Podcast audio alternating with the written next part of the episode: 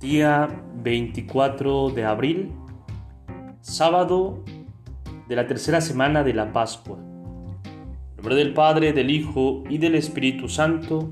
Amén.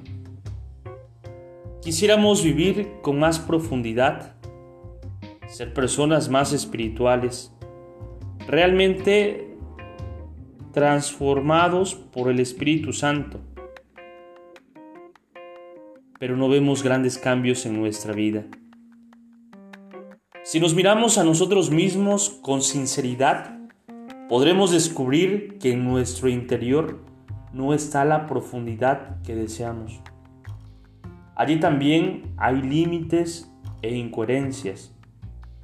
Posiblemente encontremos mucho egoísmo allí adentro. Y lo que llamamos amor al prójimo quizás sea solo una necesidad de satisfacciones afectivas. Quizás sea solo una forma de egoísmo, de estar encerrados en nuestras propias necesidades y de buscar a los demás solo para que nos hagan sentir bien. Por eso parece que ese amor se acaba cuando los demás contradicen nuestros proyectos, cuando no nos dan la razón no nos elogian o no dicen lo que nos interesa escuchar. Entonces, la incoherencia y el vacío también están dentro de nosotros mismos.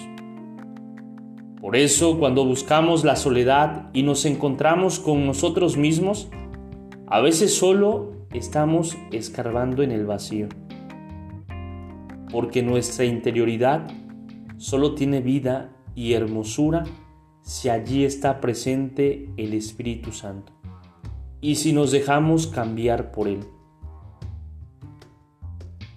Si esa luz del Espíritu Santo terminamos confundiendo a Dios con nuestros pensamientos, con nuestra confusión mental, con nuestros sentimientos tan cambiantes. Y Dios es mucho más que todo eso, mucho más.